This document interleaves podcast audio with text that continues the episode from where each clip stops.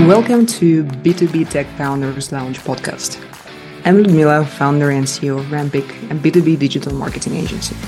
We help tech founders get the most of their marketing effort and promote their stories to our audience. We believe that every tech founder has a unique story and their business needs attention. Stick around till the end of the show and we'll reveal how you can become our next guest in 15 to 20 minutes. Hello, and welcome to the B2B Tech Founders Lounge podcast, the space where tech founders and tech leaders share their unconve- unconventional visions and stories. And today, I'm here with Mikael Dia, CF- CEO of Funnelytics, and the website for Mikael's product is funnelytics.io. Uh, Mikael, welcome to the show. Thank you for having me. I'm uh, looking forward to having our chat and hopefully sharing a lot of uh, cool insights and some battle wounds and all that fun stuff about running a tech company. that's that's the most valuable thing for for my audience, and thank you so much for uh, being ready and for being open to that. Uh, I know that like we've known each other for my God more than three years right now, and uh, for my audience, can you please introduce uh, yourself? Tell us about more about what brought you to building Funnelytics, and uh, if we can, if uh, you can detail uh, the Funnelytics journey uh, and your journey together because I know that you're very well connected with the product and the brand and the CEO and founder. Uh, and tell us more about like the backstory behind it and where you're currently heading at. Yeah, I'll, I'll, I'll keep it um, short and, and kind of to the point. Um, I would say that I, I consider myself a, a, a digital marketer. Uh, I've, I've learned the ins and outs of digital marketing for over a decade now and just um, learning how to convert strangers into customers. I've started multiple different types of businesses, so I'm, i would also say that I'm an entrepreneur. Um, but um, my core skill set, I should say, is, is digital marketing. And a lot of the things that I would do uh, over the years was basically helping businesses with their marketing, with their funnels specifically, helping them um, with their customer journeys, convert these, like I said, strangers into customers. And um, one of the things that I did uh, in mid 20, around 2015, uh, is I started a marketing agency. I had done a few things prior to that, but I, I started a marketing agency where I would basically build marketing funnels for for our clients, and I would look at the data, and I would send traffic, and I would optimize, and I would make tweaks and, and all of that stuff. Um, and one of the things that I kept running into was this challenge uh, where basically I would have to visualize my strategy to clients. I would do it on a whiteboard, um, you know, map out the customer journey, show them what it is that we we would do. And then when I would build it and we would start running traffic and, and looking at it, I would be stuck looking at kind of charts and spreadsheets and graphs and and and Google Analytics and and trying to understand what's working, what's not. And it was so complicated because it didn't match the picture that I put together for my clients. So the thought for Funnelytics was, wouldn't it be really cool if, if you could have a, a digital whiteboard where you could visually map your entire customer journeys and you could overlay all of the data and and and actually see how are people flowing through all the steps where the bottlenecks are uh, and so on. And and basically that became the the founding idea of funnelytics and we launched our first kind of version in in 2018 the prototype and uh, and it's been a kind of almost six year journey since and it's been uh, a, a wild ride over the last six years to say the least Wow, that's an incredible story. Ian. um, you mentioned like you you launched the first MVP six years ago. Are you still running it at the same stack or not? And no, I am not. Uh, we we built a new we rebuilt Funnelytics uh, in mid. We started the transition near the end of 2020. Um, it took us a long time. It took us from basically October-ish, maybe September, uh, until um, until May of 2022. So almost two years, a year, 18 months at least, to get to that stage. where we could launch Funnelytics 2.0 on the new tech stack. Um, and that period was very, very strange because we had a lot of churn in our 1.0 stack. And obviously, since you're not building on 1.0 and you're building a new one, now you have to kind of create some balance. Like, what are you going to do? Because you clearly don't want to market 1.0. You know it churns and you know you're not going to build it anymore. And then on the flip side, well, you don't have 2.0 to start marketing. So you're kind of playing in this That's weird, tough. yeah, in this That's weird tough. balance, right? So, so we had to figure out a lot of like, what do we do during that time? And, um, and we, we ended up pivoting our, our sales motion, um, based on this. And, and yeah, it's, it's, it's definitely very tough. What would yeah what what was like your, the main uh, reason behind uh, still keeping 1.0? Was like the, the revenue stream was good or Yeah, it was generating Okay. revenue, and um, we had our our our we we had a freemium model, and we still do. uh, But basically, we had a lot of people come in for our free tool, and the free tool was still we were still letting people sign up to 1.0 uh, as we were building 2.0, and people were still using our free tool. Um, it was just our paid tool, our, our analytics aspect um, had a lot of churn and uh, wasn't as sticky as we wanted it to be. So that was the biggest reason and the biggest challenge that we faced was was basically people were coming in for um, our free tool. We didn't want to stop, obviously, that flow of leads. But on the flip side, we also didn't want to keep building on that product because we knew the way the tech stack was set up, it it wasn't scalable. So it had a revenue stream. We were making money from it, so we just tried to keep keep it going as long as we could. what was the biggest challenge in your transition? Um, like did did you did you try to keep those? Like did you try to drag them to t- 2.0 or how did you address uh, that switch? Because obviously you you you uh, you'll have to shut down the 1.0 in a certain point of time, right? Yep. And we just shut it down um, a few weeks ago, actually. So we actually wow.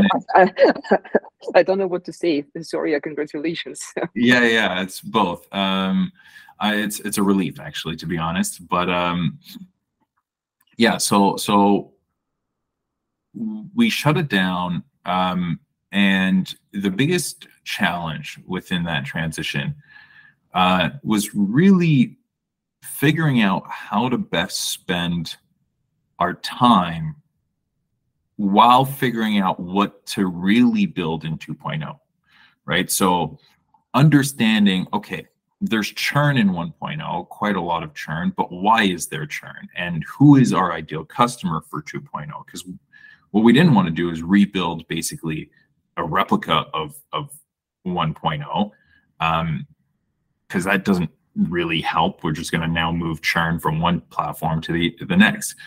To some degree it was still a replica. It was still very much the same concept and the same vision but we had to ask ourselves okay well what are the out of all the features that we built in 1.0 which ones do we build first and focus on first in 2.0 and which ones do we ignore right and that became kind of our our thought process um, around around a lot of this Did you use any frameworks or what was your like decision making process or algorithm behind it? Because it's a really tough uh, thing to figure out and actually decide what to keep and what to throw away in your product.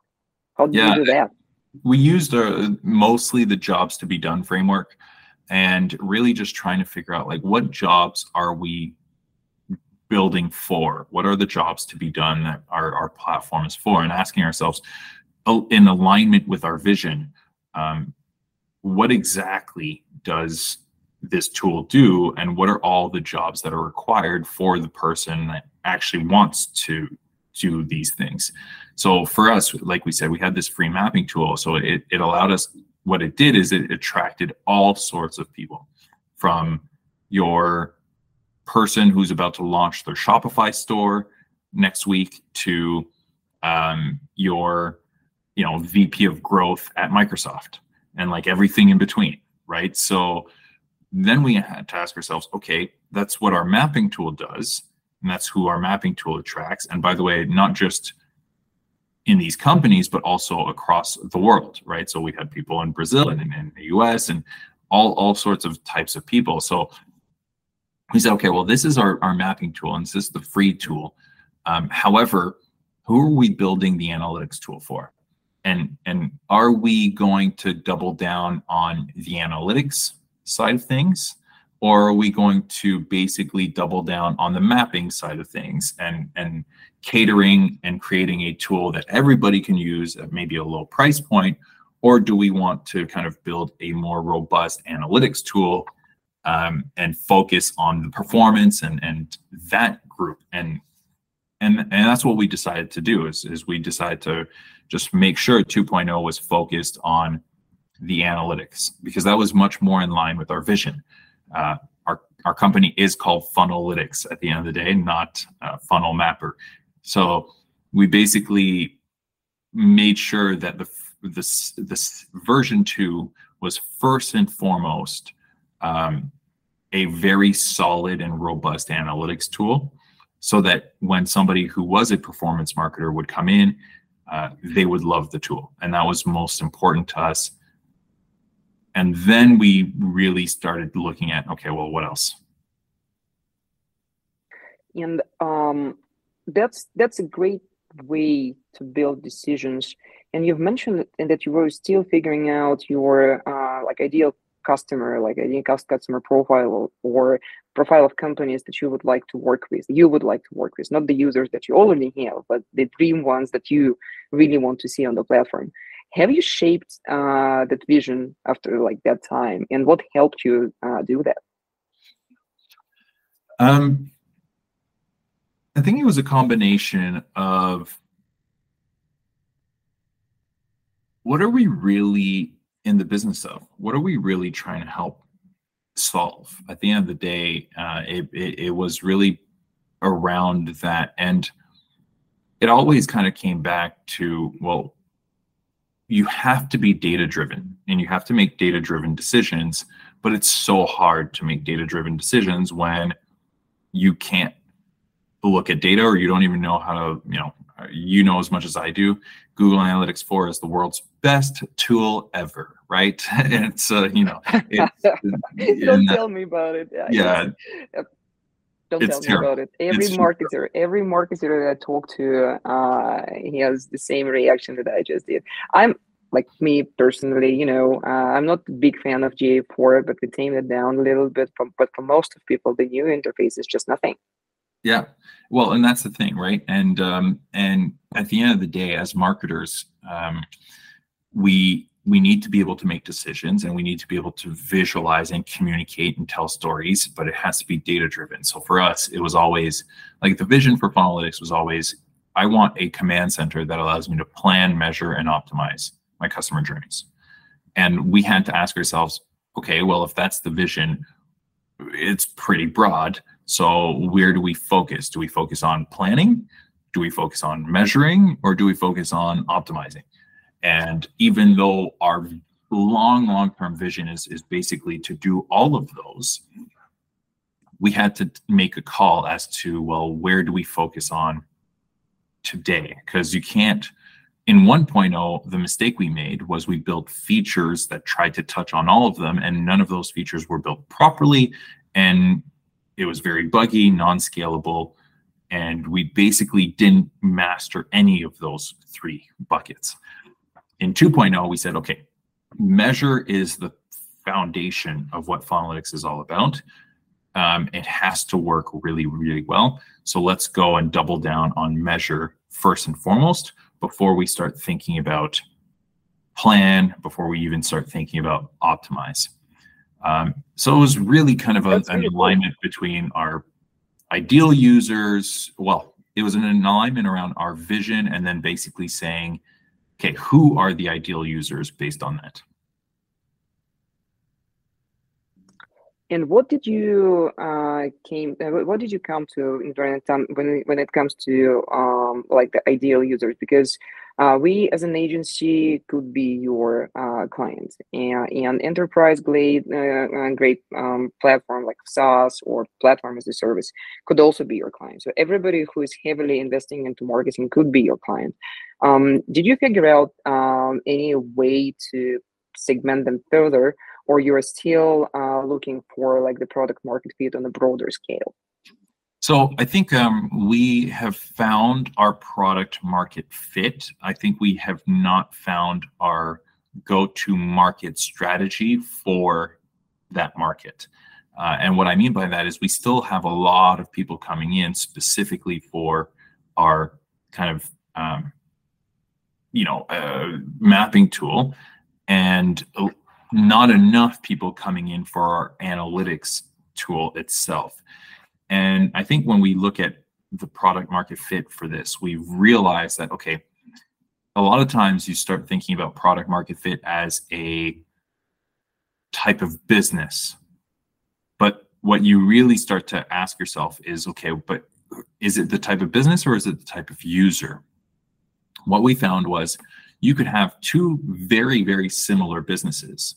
Let's call them e commerce businesses for simplicity's sake both spending um, I don't know, let's call it $20,000 a month on ads and both driving sales and all that stuff.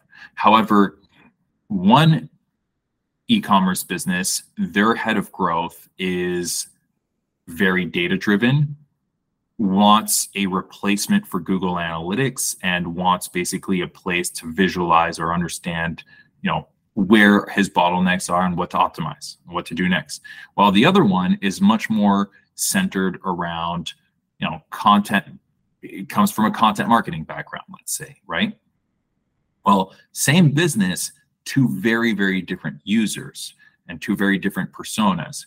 And what we found is as we started diving deeper and deeper, it was less about, yes, company type and company size was important, but more so the individual person who is doing the job, right? So again, going back to this job to be done framework, um, if that person isn't looking to do the job, then it just became a a shiny object for the content marketer who wants to quote unquote be data driven, but they're not by default. They're that's just not their mode of operating. So then they wouldn't log into the platform, they don't use it, they don't look at the data, etc.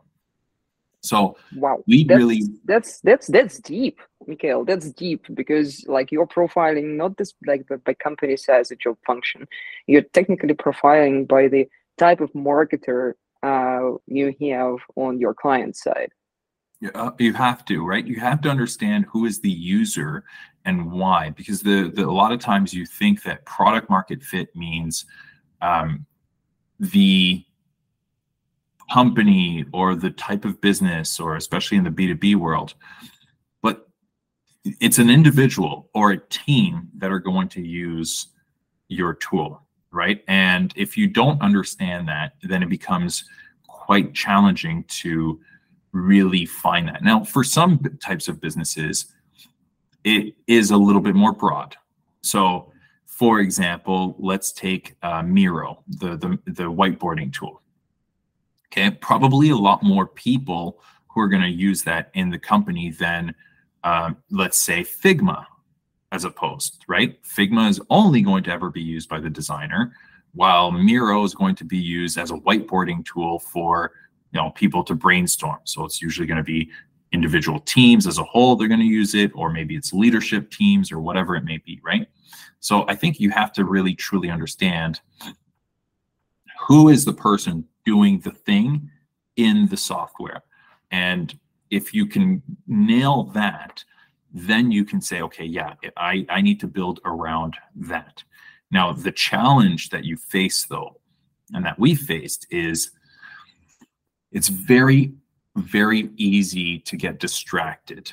So we know the performance marketer is kind of our core um, user on the performance side.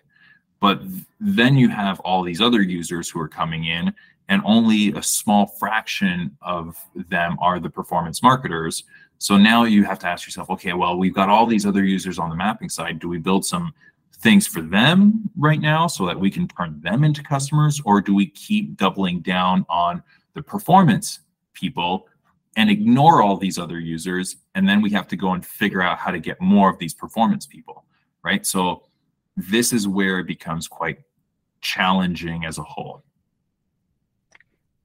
And I think it's very hard to stay on track, right? Very hard. Very hard to stay on track. Very hard to not get distracted, especially because you have to realize that when you're building software, um, you're you're playing into the future, right? So unlike uh, when you sell, let's say, courses or you sell a service, um, you sell it, you deliver it, right? When it's software, you build it and then you sell it, right? you you can try to build the vision or you can try to sell the vision, but then you're just going to shoot yourself in the foot because it, it's not a never a good place to be in. And I I did that at the very beginning of Funnelytics, selling the vision and then realizing, oh man, like you know, to this day we don't have heat maps in in Funnelytics. To this day, some of our founding members from 2018 are still asking when are heat maps coming you know like because we we sold it in well, the sense but it, yeah, since 2018, um, so it means that you have six years loyal, loyal customers, which is so, uh, uh, also yeah, great achievement. Founding members and uh, and all that stuff. So, but the point here is, um, you have to basically realize that with software, you're playing. There's a variable to the the game that is basically effort. Now, in in most most things like you know let's say you you use the kind of ice or rice scoring framework right? So you're going to try to look at a feature and you're going to say okay what is the reach? What is the impact? What is the confidence? And what is the effort? And you're going to basically score doing this thing based on on those things. And again when it comes to let's say courses education info products coaching or even services you can sell it first and you can start working on it. When it comes to software, you've got to factor in effort because you can't do anything until it's built, right? You can't sell it. You can't. So now when a, you have two features and you have two requests, and you say, okay, well, I can build this planning feature that will impact all of these potential users, and I can do that in two weeks, or I can build this analytics feature that is going to impact just the small, much smaller segment of people. But these are our ideal customers. But this one's going to take five or six weeks. Now you've got to make a call, right? And now you've got to make that decision. Which one do I do? Do I spend the next six weeks building this feature over here? Or do I spend the next two weeks doing it over here and testing that, right? And that's when it becomes really challenging. So how do you actually decide? Just by yourself or you have a committee? We have a committee. We sit down as a team and we basically say, okay, so how do we, you, the committee is going to be made up of um, our, our team, our product manager, uh, success team, marketing team, sales team, um, and and engineering, our head kind of engineering. So we will sit down as a group and basically decide how do we do this. And we don't typically involve customers because they're biased. Of course, the performance marketer is like, I want this. And of course, the person who's mapping wants this. Like, they don't care about the business, they care about themselves. So, um, you kind of have to ignore that to some degree, right? So, um, yeah. that's that's actually great, uh, Mikael, because uh, it looks like you suffered through quite a lot of uh, issues and challenges before you came to that collective mind and actually the framework uh, in the quantitative way to measure the impact it actually and actually staying focused being on track.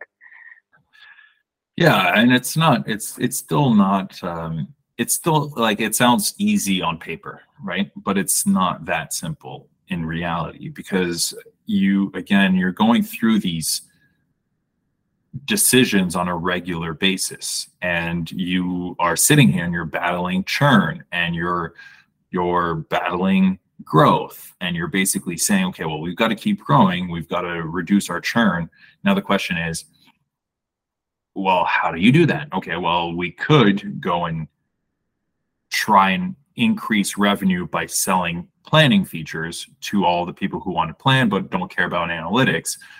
Um, and again, that's going to cost this much and they take this much time. And it's all of it is an experiment. You never know if it's actually going to work. Or you could go on the other side and say, well, let me go, let's stay focused on our performance users. Let's keep improving it for them. Let's keep making it better on that end. Um, it's going to take this much time. But those aren't the people who are coming into our world right now. So that means that in order to get more of them, we got to also experiment with marketing. We got to do this and we got to do that. So it's this constant battle um, of decisions, and and it's not easy because you sit there and you're like, well, I can see pros and cons of both. So you know, like there's no right or wrong answer. It ends up being an experiment, and you go from there.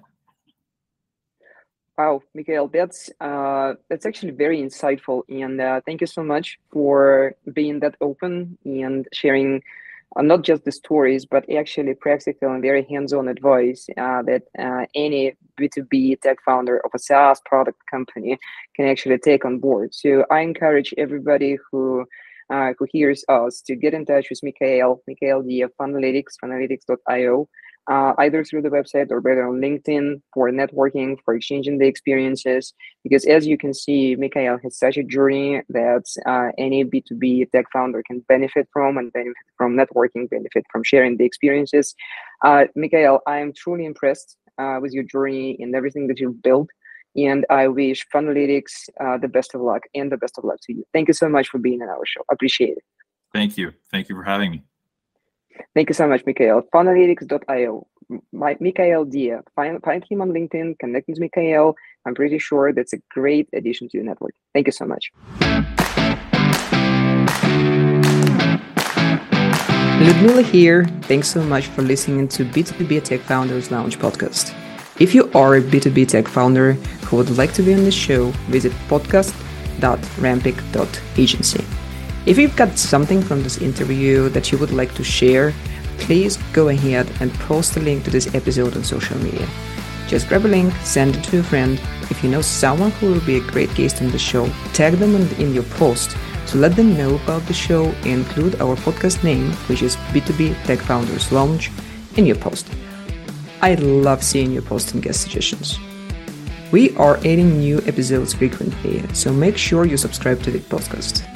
This means a lot to me and my team. Want to know more? Visit us at Rampic Agency website or follow me on LinkedIn. Thanks for listening. We'll see you next time.